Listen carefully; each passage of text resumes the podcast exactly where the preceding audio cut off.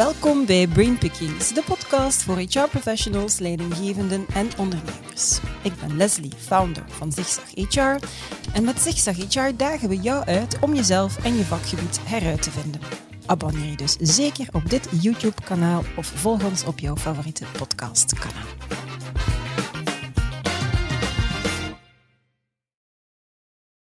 In 2020 organiseerde Herculean Alliance voor het eerst de Employee Engagement Awards. En deze awards bekronen bedrijven die extra inzetten op bevlogen medewerkers. Bedrijven die deelnemen aan deze awards worden daarin bijgestaan door een team van ervaren coaches die hen ondersteunen bij het verdedigen van een case voor de juries. Inderdaad, twee juries. Eén expertenjury, voorgezeten door Connie van den Drissen, en een Next Gen jury, voorgezeten door Katrien Roziers. In 2022 organiseren ze de derde editie en die wordt echt waar nog straffer. In een podcastreeks van drie afleveringen ga ik in gesprek met Inge van Bellen. En Inge is de founding partner van Herculean Alliance en organisator van de Employee Engagement Awards. En ik ga ook in gesprek met een aantal coaches, juryleden en partners. En in deze episode kruip ik in het hoofd van een van de juryleden, Pia Buijsen. Als partner van Wiser ondersteunt zij organisaties om een duurzame transformatie succesvol te laten verlopen. Ze leert hen om met een andere bril naar een onderneming te kijken. Door te focussen op de mens en je methodes te enten op het DNA van de organisatie, kan je collectieve gedragsverandering realiseren, zegt ze. Een podcast over employee engagement in tijden van verandering en transformatie. En hoe je iedereen meekrijgt, ook zij die tegen de transformatie zijn. Welkom. Dag dames. Goedemorgen. Alles goed met jullie? Ja, wat een stralende dag, hè, zeg. Fantastisch. Op een heerlijke plek, met een lekker tasje koffie. Ik moet even vertellen welke koffie jullie gekregen hebben, want we zitten hier op een, eh, op een heel fijne plek. Ja. Eh, Inge, we zijn hier te gast uh, bij een van jullie partners, hè? Flagship Boutique Nespresso, Hartje van Brussel, Louise Alaan. Veel lawaai. De, de couleur lokaal. Couleur lokaal, maar absoluut, absoluut. Zeg, een heerlijke koffie daarbij. Jullie organiseren nu voor de derde keer ondertussen de Employee Engagement Awards. Um, jullie hebben ook altijd een aantal juryleden. Bij de experten is een van die juryleden Pia Buijsen. Waarom heb je Pia gekozen? Ja, ik ken Pia intussen uh, een jaar of twee. En um, ze is ook voor de tweede keer op rij uh, jurylid bij de Employee mm -hmm. Engagement Awards. En wat mij bijzonder is opgevallen bij Pia is uiteraard, ja, ze is een bedrijfspsycholoog. Ze heeft bedrijfspsychologie gestudeerd in San Francisco, of all places. Okay. Uh, maar vooral ook omwille van haar specifieke kennis rond change en transformatie. En het viel mij op, zeker ook vorig jaar, hoe dat zij de cases bekeek, heel specifiek vanuit die expertise. Mhm. Mm -hmm. En aangezien dat we in volle uh, veranderingen zitten, heel speciale tijden, vond ik het dan ook heel logisch dat ze, ze Ja. dit jaar opnieuw uh, deel zou uitmaken van Ja. onze jury. Ja, ja, en elk bedrijf ondergaat momenteel minstens één transformatie, lijkt me. Ik zie jou knikken, Pia. Klopt Absoluut, dat? Ja, ja, ja. ja. Je ziet het alle dagen hè, in jouw ja. bedrijf. Ja. Ehm, je bent transformatiecoach. Je begeleidt dagelijks bedrijven bij de verandering. Dus niet alleen inderdaad als, als jurylid. En dat loopt eigenlijk zelden van een leien dakje, hè, zo'n transformatie. Hoe komt dat toch, dat al die change trajecten zo fout lopen? Ja, ik denk dat ehm, het vaak gebeurt dat, ehm, dat consultants denken dat er een one size fits all is. hè. Dus eh, vroeger werd er heel vaak gewerkt met Kotter, die dat een aantal Ja. stappen had uitge, uitbedacht, hè, die de- waar dat de consultant zich aan vasthield. Eh, maar dat is niet haalbaar, want elk bedrijf is een andere grootte, een andere sector, een andere problematiek. Dus daar moet je rekening mee houden. En als wij met bedrijven samenzitten, zitten we vaak eerst met het directieteam samen. En elk dire- directieteam is anders. Ja. Dus je hebt verschillende dyna- dynamieken binnen een directieteam. hè. Eh, je bijvoorbeeld... Wij hebben er vier onderkend. En dat hangt af van excuseer, het aantal expertise dat ze hebben of de level of energy dat ze hebben. Oké. Ja, en dus bijvoorbeeld, je hebt enerzijds de onzekere dynamiek, en dat zijn die teams waar dat er heel weinig expertise is en ook heel weinig energie. We hebben dat Ja. bijvoorbeeld gezien in een bouwbedrijf, dat al tien jaar door veranderingen gaat en dat eigenlijk is moe gestreden, maar ook niet de tools heeft om de volgende verandering aan te gaan. Onzeker een beetje angstig dan bijna. Van, Ja. oh nee, wat nu weer? Ja, Wat nu weer en bijna op het wanhopige af. Ja. Hè? Dus Oh eh, heel veel burn-out, heel veel uitval. Ehm, dan heb je die vermoeide dynamiek. Dat zijn Mhm. de mensen die dat, het team, directieleden, die wel degelijk die expertise hebben, maar die dat niet meer de energie hebben, omdat Ja. er met die expertise te weinig gedaan werd. Het werd van bovenaf opgelegd, vanuit HQ, en zij moesten maar volgen. Mhm. En dus die zijn dan afgehaakt en die hebben dan ook heel veel energie verloren in die verschillende trajecten. Mhm. En dat is... Ja, ja. En dan heb je nog twee andere. Dat is de mature. Dat zijn degenen die dat eigenlijk wel eh, de energie hebben om te doen en de expertise eveneens. Maar als je die dan loslaat, dan wordt het wat chaos. Dus met hen moet je duidelijke KPI's en afspraken maken om de chaos tegen te gaan. En dan de laatste, dat is de overmoedige. Dat zijn degenen die zeggen, ja, we gaan erin vliegen, maar we hebben niet de expertise. Ja. En die, met die personen zou je eigenlijk gebruik moeten maken om in dialoog te gaan en samen de juiste stappen te zetten. Ja, dus dat zijn eigenlijk die mensen die je dan beter niet volgt, want je gaat recht naar de afgrond Ja, waarschijnlijk. ja, soms dan denken ze van, ja, laten we gewoon hen eens naar de afgrond gaan. Ja. Maar dat mag je zeker niet doen, want dan verliezen ze de moed. hè, Ja. en dan hebben ze geen zin meer. Dus het is echt gewoon in gesprek gaan. Mm, Oké, heel, heel boeiend. Dat verhaal van die energie, ik had er eigenlijk nog nooit zo, eh, zo naar, naar gekeken. Zeg Inge, zijn dat dan ook zaken die jij dan bijvoorbeeld ziet terugkomen in de verschillende cases die doorheen de afgelopen jaren al gepasseerd zijn? Ja, inderdaad. Hè. Dus ik denk dat er geen een van de cases niet over verandering praat. Mhm. Nee. En eh, zoals Apia juist aangaf, het is echt vaak de rol van de leider die daar determinerend in is. Ja. En, een van de juryleden van de voorbije twee jaar ook was eh, Johan Dekens, eh, Mhm. bestuurder is bij PNV.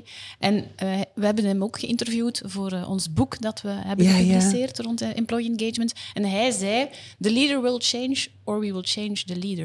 En Ah, dat ja. vind ik een heel straffe uitspraak die eigenlijk heel veel ervan samenvat. Nu, er zijn inderdaad een aantal cases waar die verandering ehm, heel interessant is gebleken. En vorig jaar hadden we een case van eh, G4S bijvoorbeeld. Ehm, toch wel eh, een frappante case. Zeker als je kijkt ehm, wat er in eh, de tijden van corona is gebeurd.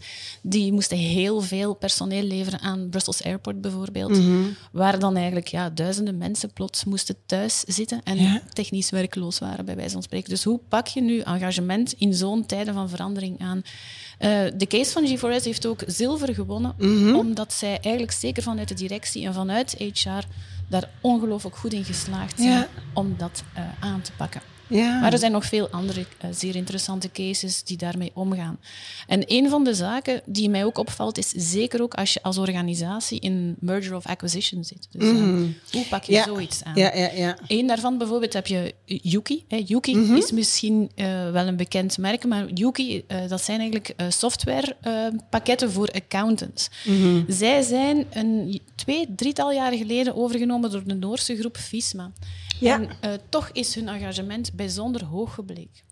Wat inderdaad niet zo frequent voorvalt hè, als je in zo'n verhaal zit. Als je, ja. En hoe komt dat? Ja. Wel, vooral omdat ze vrij veel autonomie hebben kunnen behouden in hun change-traject. Ja. En ik denk dat dat wel een van de sleutelementen ook is Ja, een succesvolle, ehm, om een succesvolle change Ah, mee te maken. boeiend. Kijk al uit naar de cases die er de volgende jaar, die er eigenlijk deze editie gaan, eh, gaan aankomen. Ehm, Pia, ik ga even terug bij jou komen, want uiteraard, de podcast bereiden we ook altijd echt wel voor. Hè. We, we gaan daarvoor in gesprek. En je hebt mij eigenlijk een super interessant artikel doorgestuurd. How to spot pink flags before they derail your next change initiative. En waarbij dan pink flag eigenlijk zo'n beetje een alarmbel is die afgaat, zodat je best mee aan de slag gaat, vooraleer je start met het transformatietraject. Hè. Vertel eens. Ja, dat klopt.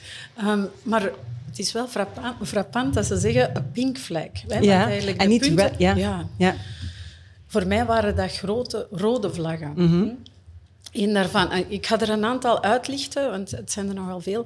Maar één daarvan was dat je geen, als bedrijf geen visie hebt Mhm. hè, in een transformatietraject. Dat lijkt mij nogal evident dat dat noodzakelijk is om een Ja. goede visie te hebben. Anders weet je niet welke richting je Mhm. uitgaat.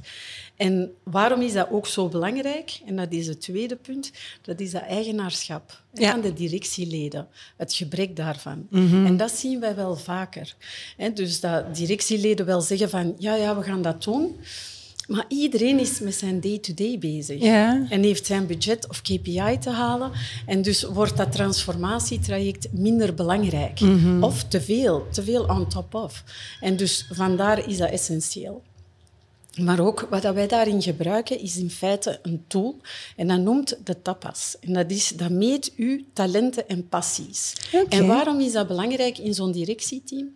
Eh, dat is om te zien van waar liggen de talenten, maar waar liggen ook de passies, hè, waar dan mensen energie uit krijgen En in zo'n directieteam omdat je dan perfect kan zien van wat heeft die persoon nodig om die transformatie vlot eh, te doorstaan. Ja. Of kan die mee eh, bijdragen aan Om dat eigenaarschap ook op te nemen dan. Absoluut, Ja. om Ja. dat eigenaarschap ook, ook op te nemen. Dus eh, die tapas-tool geeft ons meer inzicht in die dynamiek onderling, maar ook in de talenten van de, van de, van de directieleden. Ja. En dan heb je ook nog als punt ehm, luisteren naar de werkvloer. Dat lijkt mij ook een evidente. En daar hebben we een prachtig voorbeeld eh, bij het bedrijf Agristo, hè, van de patatjes, Ja, van de ja, ja. frietjes. Ja. En daar was het eigenlijk eh, waar eh, de mensen op de werkvloer ehm, misschien iets minder zorg hadden voor de materialen. Mhm. En daar werd heel sterk op gewerkt. En dus er moest nieuw materiaal nagekocht wo- worden. En dus hebben, eh, zijn we erin geslaagd, of meer bepaald mijn collega Mark de Bisschop, is erin geslaagd om dat eigenaarschap eh, van die medewerkers te vergroten. En dan zijn ze eigenlijk die, eh, die heftruck gaan pimpen en hun eigen accenten daarop gaan leggen. En daar zo voor gezorgd dat dat eigenaarschap en dat Ja. er geluisterd wordt ook naar de werkvloer Ja. van wat hebben jullie nodig? Hoe kunnen we jullie mee betrekken in dit traject? Oké. Dus ehm, dat zijn zo een aantal van die red flags. Ja, ja, eh, ja. Red flags of pink flags? Wa- waarom, eh, heb je een idee waarom dat ze het een pink flag noemen? Nee, ik begrijp Nee. het niet, want Ja. mij lijkt dat essentieel. Als je de werkvloer vloer niet meekrijgt, en eigenlijk de directie, daar gaat het ook over, als je geen visie hebt, als je niet tijdig communiceert. Mhm. Voor mij zijn dat werkelijk rode vlaggen. Ja, oké. ik denk dat gewoon het valt op pink en daardoor wordt het misschien meer gelezen. Het artikel. Ik vond het in ieder geval inhoudelijk super boeiend, dus dank je wel om mij, om mij dat ook door, eh, door te sturen. Ehm, Inge, om het eh, engagement te boosten en om medewerkers een fantastische employee experience te kunnen bieden, zijn de werkplek, technologie en de cultuur hè, belangrijk. Ik zou heel graag inzoomen op het belang van cultuur. Het misschien het allerbelangrijkste van de drie die ik opsom, maar ook het minst tastbare uiteindelijk. Het is heel abstract. Mensen haken af, verliezen hun engagement, vertrekken omdat die cultuur toxisch is, zeggen ze dan.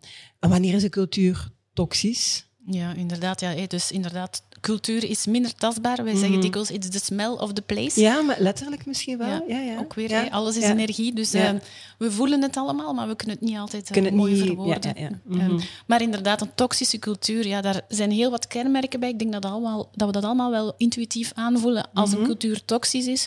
Maar de belangrijkste kenmerken van een toxische cultuur zijn vooral ja, een stukje gebrek aan leiderschap, Ja. eh, een silocultuur, dus elk ieder voor zich. Hè. Iedereen, kan, eilandje. ja, Ja. iedereen kan misschien zijn eigen job goed doen, maar er is geen overdracht en geen bruggetjes tussen departementen. Ja. Dus die silocultuur is heel ehm, karakteristiek voor een toxische cultuur. Daarnaast is er ook een, een blamecultuur, hè. dus mensen die elkaar blamen. Eh, dus als er iets misgaat, het is altijd de fout van een ander. En dan tenslotte, wat dat we ook heel vaak zien, is ja, kliekjes. Hè. Eh, het is goed van een tribe te hebben, maar Maar alsjeblieft... het mogen geen klikjes worden. het mogen geen kliekjes zijn. Dus alsjeblieft, de vijand is buiten de eh, bedrijfsmuren, niet binnen. Ja. Dus als je zeker al daarvoor kan zorgen dat je echt eh, als één bedrijf naar buiten komt, eh, Ja. is dat al fantastisch. Nu, eh, straf genoeg. Hè, we hebben dus de Great Resignation momenteel, Mhm. volle bak. En eh, als eh, mensen eh, ver- het bedrijf verlaten, wordt er heel vaak de vraag gesteld van waarom Ja. verlaat je het bedrijf? Uiteraard heeft flexibiliteit er heel veel mee te maken. Mhm. Eh, ook vaak dat ze ergens anders beter betaald worden of Ja, dat ze dat dichterbij eh, ja. kunnen Mhm. doen. Ja. Maar eh, recent onderzoek, en dat wist ik zelf ook niet, recent onderzoek in de States weliswaar, niet in België, maar heeft nu wel uitgewezen dat 58% van de medewerkers toch vertrekt omwille van een toxische cultuur. En dat vond ik toch wel straf, want dat komt tot nu toe zag ik dat nog niet echt zo hard naar boven komen. Ja, en het is inderdaad in de States, want je benoemt de Great Resignation, wat ik hoor als ik met heel veel Belgische HR-professionals in gesprek ga, van ja, maar ja, dat speelt hier niet, dat is in de Verenigde Staten. De term zoals het benoemd wordt in de Verenigde Staten, dat speelt hier niet omdat de context anders is, maar je ziet effectief ga niet zeggen op macro-economisch niveau zie je het misschien nog niet, maar in bepaalde bedrijven en sectoren zie je toch wel al een serieuze uittocht en zie je toch wel dingen gebeuren. Dus ik ben blij dat je het ook wel benoemt, want ik probeer zo af en toe toch wel een stukje te challengen. Ehm, en je had daarnet ook een stukje aangegeven van die energie, maar het ontsnapt me. Ik dacht van ja, dat vind ik ook een heel belangrijk. Het zal mij waarschijnlijk wel terug invallen. Ehm, van die klikjes met Bond zal... Um, komt straks terug. Maar het is ook een topic dat eigenlijk te weinig aandacht krijgt in België. Dat is zo'n stukje de teneur die ik eigenlijk heel vaak hoor. Het is in de Verenigde Staten, bij ons speelt dat niet. Ik vind dat een zware fout. Als het daar speelt, leer daar dan toch uit en hoop dat het zich hier niet gaat manifesteren. Ja. Zeg dikwijls, ja. als het onweert in de steden, dan ja, regent het in België. Uh, dus effectief, laat ons zeker niet blind blijven voor die, voor die uh, plekken, want dat is effectief wel het geval. Vaak veel meer onderhuids en een licht andere dynamiek natuurlijk, omdat mensen heel, heel graag anciëniteit opbouwen. Dus gaan eigenlijk makkelijker blijven bij een bepaalde werkgever. Maar dan nog, ik hoor ook genoeg onder de radar dat er uh, effectief wel een shift bezig is. Resignation is natuurlijk, je verlaat het het bedrijfsleven niet. Dus je mhm. shift vooral van Ja, ja. Je verandert effectief. Ja. Boeiend, boeiend, boeiend. Um, Pia, ik wil het graag met jou hebben over het belang van psychological safety. Ik durf veronderstellen of hopen dat nagenoeg elke HR-professional vertrouwd is met gedachtegoed van de professor Amy Edmondson, die eigenlijk dat begrip toch wel geïntroduceerd heeft. Waarom is die psychological safety nog zoveel belangrijker bij transformatietrajecten? Ja, die is essentieel om uh, buy-in te creëren bij mhm. anderen. Ehm, want er zijn in feite uh, bij psychologische veiligheid zijn er drie randvoorwaarden. En een van de belangrijkste, lijkt mij, uh, en eigenlijk in elke geledingen van de maatschappij, is vertrouwen. Mhm. En dat gaat niet alleen over vertrouwen in elkaar. Kan ik jou vertrouwen? Uh, maar ook um, kan ik jouw vaardigheden vertrouwen? Hè? Ga, mm Can you pull it off als ja, leidinggevende? En dan een die dat heel vaak vergeten wordt, is het zelfvertrouwen. Heb ik vertrouwen in mezelf om het te kunnen waarmaken? Ja. Want dat hebben wij ook gezien in een traject um, bij een instantie uh, van de Vlaamse overheid, waarbij dat je heel sterk voelde dat de leiding, leidend ambtenaar niet dat zelfvertrouwen had. En eigenlijk ook niet mandaat van de groep. Dus er was heel weinig vertrouwen. Uh, we hebben daar dan ook een bevraging uh, van Incioni, die dat vertrouwen mhm. meet, afgenomen. En dat kleurde op alle vlakken rood. Um, maar tijdens dat traject mocht dat niet aangehaald worden. Er mocht niet op vertrouwen gewerkt worden. En eigenlijk hadden we toen moeten zeggen van... We trekken de stekker eruit. We trekken de stekker eruit. Maar ja, dat was ja, helaas niet haalbaar. En dus dat traject is, niet, uh, is eigenlijk was geen succes. Ah, ja. um, maar dus dat vertrouwen is mm -hmm. echt essentieel. En dan het... Want er zijn drie randvoorwaarden. Mm -hmm. Het tweede is vrijmoedig kunnen ja. spreken. Ja. Dus uw woord, uh, bijvoorbeeld um, uw idee, uw gedacht durven zeggen tegen uw leidinggevende. Kunnen zeggen van ja, ik ben daar toch niet mee akkoord of ik zie het net wat anders. Mm -hmm. En dat is ook weer die veiligheid voelen van ik ja. mag er tegen ingaan, ik mag mijn mening zeggen. En dan als laatste, mm -hmm. en dat is, wordt zo vaak vergeten, dat is het verschil maken. Ja. Als er iemand komt met een idee, um, dan moet je daar iets mee doen. Zeker als we moet, nu, je, je moet daar, iets ja? mee doen. In mm -hmm. die zin, je hoeft dat daarvoor niet te implementeren, maar leg dat niet naast je neer. Mm -hmm. Als mensen met een idee of een tip of eender wat, neem dat vast, bespreek het met hem en zeg eventueel waarom dat dan nu niet haalbaar is ja. of waarom het toekomst niet haalbaar is. Maar doe daar iets mee. Hè. Respecteer dat. Mm -hmm. Want anders gaat die innovatie verloren, maar ook voor het transformatietraject is dat essentieel. Ja. Want die mensen kennen de werkvloer ja, zelf ja. heel goed. Dat vergeten we wel eens, hè? Ja, voilà. Dus ja. Dat is echt heel belangrijk, dat verschil ah, dat is uh, een zeer belangrijk. En ik vermoed dat die ook nog aan bod zal komen in de podcast die we dan met Wendy Vermoesen en Dr. Rodaf Hermans gaan, gaan hebben. De link tussen innovatie en, en, en engagement. Uh, maar ik hoor je ook zeggen, het is niet de bedoeling dat je er effectief iets mee doet, maar die persoon moet wel het gevoel hebben van, ah, je wordt naar mij geluisterd en effectief misschien wat doorvragen, want voor hetzelfde geld, meestal komen de oplossingen van de mensen die dagdagelijks met die zaken bezig zijn. Wij vergeten dat heel vaak. Hè? Ja. Dus uh, ja. ja. Als, externe consultant excuseer, heb je nooit zoveel wijsheid als degene die dat intern werkt. En zeker op vlak van cultuur, hè, van, uh, die sensibiliteit, heb je nog niet. Um, en ook van niet van werken. Dus... Um, Oké, heel interessant. Ondertussen gebeurt er, heb ik de indruk, van alles op de Louisa en de trams passeren momenteel. Ik denk politie of... Enfin, het geeft in ieder geval een heel fijne dynamiek uh, aan ons gesprek. Ik vind, uh, ik vind het wel fijn. Um, Inge, tot slot misschien. Ik zou graag afsluiten bij jou. Elk bedrijf kan deelnemen aan de Employee Engagement Awards, ongeacht hoe groot ze zijn, ongeacht het niveau van betrokkenheid op het moment zelf. Kunnen bedrijven die nu luisteren of kijken, kunnen die nu nog een case indienen? En, en wat is dan zo'n beetje het verloop? Hoe, hoe gaat dat in zijn werk als ze interesse hebben? Ja, inderdaad. Dus onze bedoeling is vooral om alles van awareness rond employee engagement te Mhm. verhogen. En bedrijven, ongeacht of dat ze nu non-profit zijn of, uh, of multinational zijn of KMO, die kunnen inschrijven. Mhm. Uh, ze kunnen een case eigenlijk officieel indienen tot 31 augustus. Maar als ze graag echt deel willen uitmaken van het leertraject, dan hebben ze de mogelijkheid om uh, voor eind juni al Ja. een eerste versie aan onze coaches te gaan geven. Want het is effectief een leertraject. Dus Ja. we willen geen afgelikte marketingverhaaltjes. We willen echte doorleefde verhalen.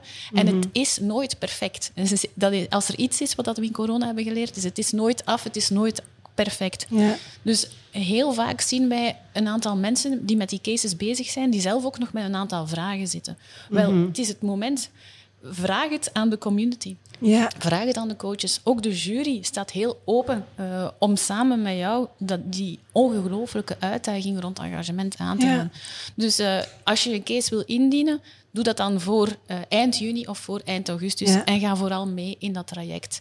En je vindt veel meer antwoorden dan dat je denkt. Ja, dus ik hoor vooral als ze dat voor eind juni doen, dat ze niet zozeer een afgewerkt product moeten indienen, maar eerder ja, een vraag naar ondersteuning is het uiteindelijk. Hè? Van hoe, kunnen die, hoe kan dat netwerk, hoe kan die community, die tribe of hoe je het wil noemen, en hoe kunnen die coaches mij daar een stukje in ondersteunen om dan nog beter um, te gaan doen. Want ik hoor heel, heel vaak zeggen van ja, ja, we zijn ermee bezig, maar Ja. we weten niet hoe. Ja. Wel, voilà, daar is het antwoord. Je kan het gewoon vragen, niet alleen aan ons uiteraard, maar wij weten ook niet alles. Hè, want het is zo'n complexe uitdaging. Mhm. Ja. Stel de vraag aan de community.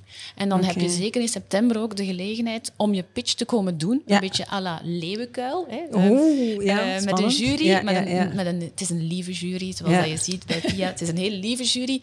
Maar dan doen we ook effectief tv-opnames op kanaal Z, waar je echt je pitch kan gaan doen. En ook als je je onzeker voelt over je presentatieskills, ook daar helpen wij mee. Wauw, ja, ja, dus mensen, het is, het is eigenlijk, like dat je zegt, een leertraject. Het is niet gewoon een award indienen en, en een mooi marketingverhaaltje, maar, maar echt een leertraject zodat ze nog eens sterker gaan uitkomen en een bedrijf eigenlijk naar een hoger niveau en het engagement in een bedrijf naar een hoger niveau kunnen uh, tillen. Ja. Alright. We help you up your game, ja, zeggen wij altijd. Absoluut. Dat is op zich ook al een heel mooie pitch. Inge. voilà. Ik denk dat we, dat we rond zijn voor deze eerste van, de, van drie podcasts. We gaan nog uh, een tweetal andere toffe gesprekken hier in een Espresso Boutique uh, laten doorgaan. Hebben jullie nog een ultieme boodschap? Iets dat je nog even wil benadrukken voordat we de podcast afronden? Of um, denken jullie van, we hebben het belangrijkste wel, uh, wel gezegd? Ja, ik zou toch uh, iedereen willen aanraden ja. om mee deel te nemen ja. Aan die engagement uh, trophy. Omdat effectief elke stap die je zet, elk initiatief mm -hmm. dat je neemt, dat toon je aan je medewerkers. Hè. Betrek hen erbij. En je gaat voelen dat er uh, een vliegwiel op gang komt. Ja. En zeker met zoveel experts die je daarin kunnen ondersteunen. Super. En dan zijn we vertrokken. En dan zijn we vertrokken. Voilà. Hartelijk bedankt dat ik in jullie hoofd mocht kruipen. Merci. Dank u wel, Leslie.